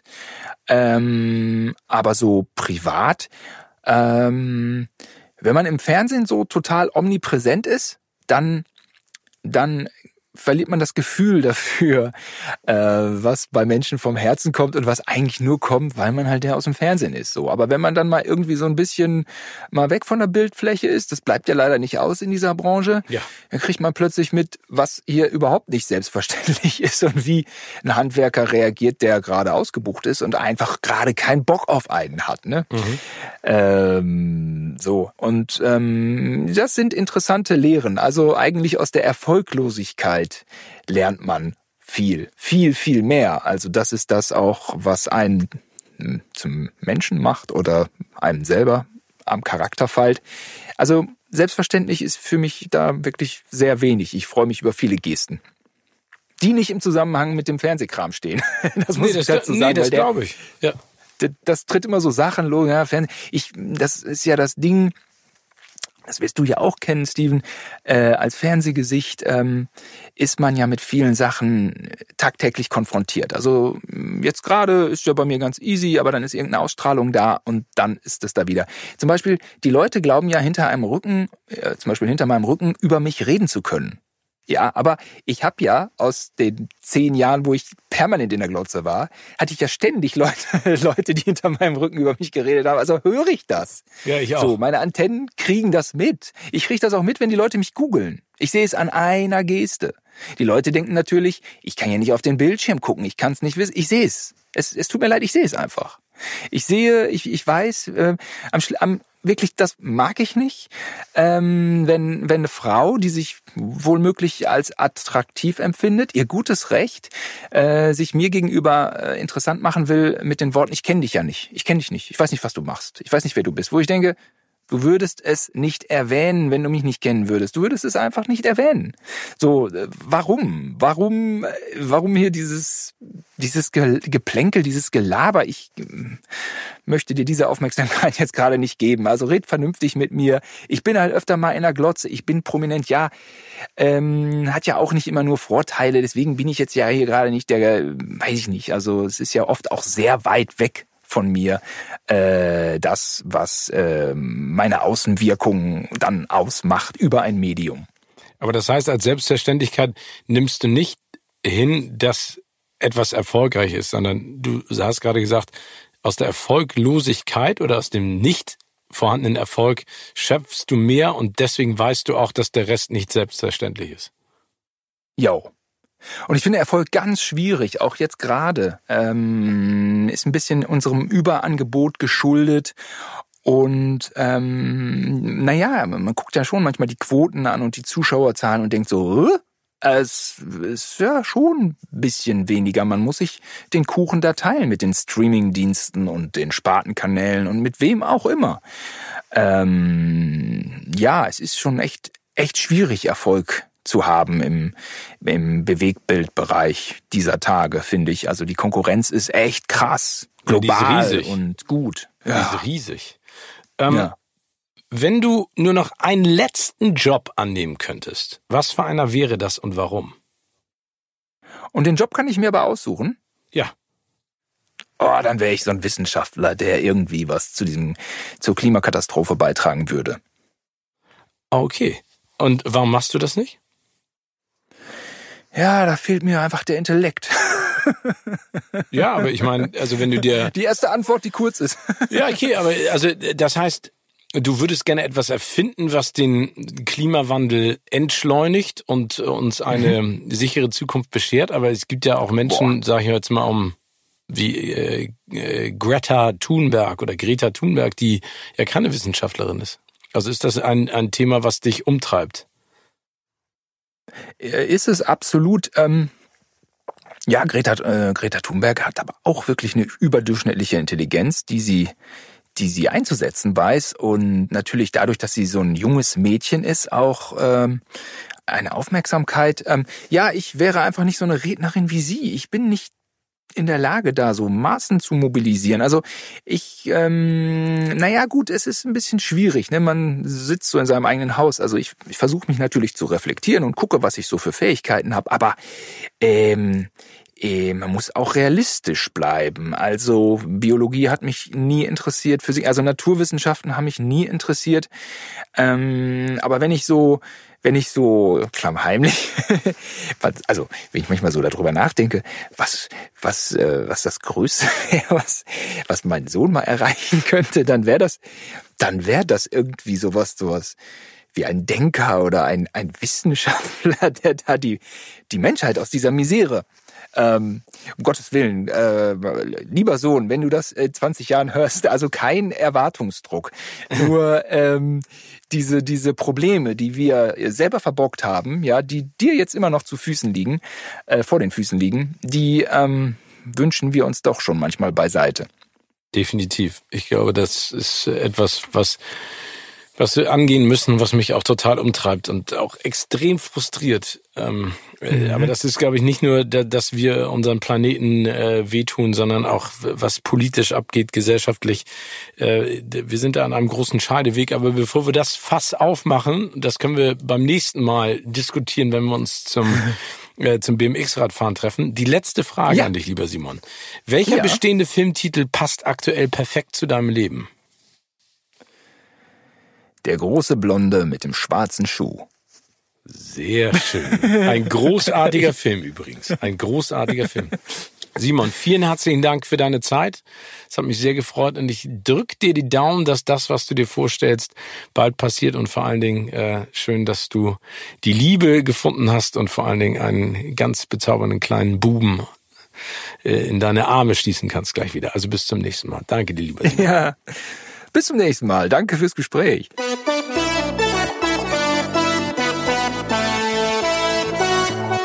Diese Folge wurde dir präsentiert von Disney plus. Jetzt abonnieren unter disney plus punkt com und beste Unterhaltung streamen zu jeder Zeit, an jedem Ort.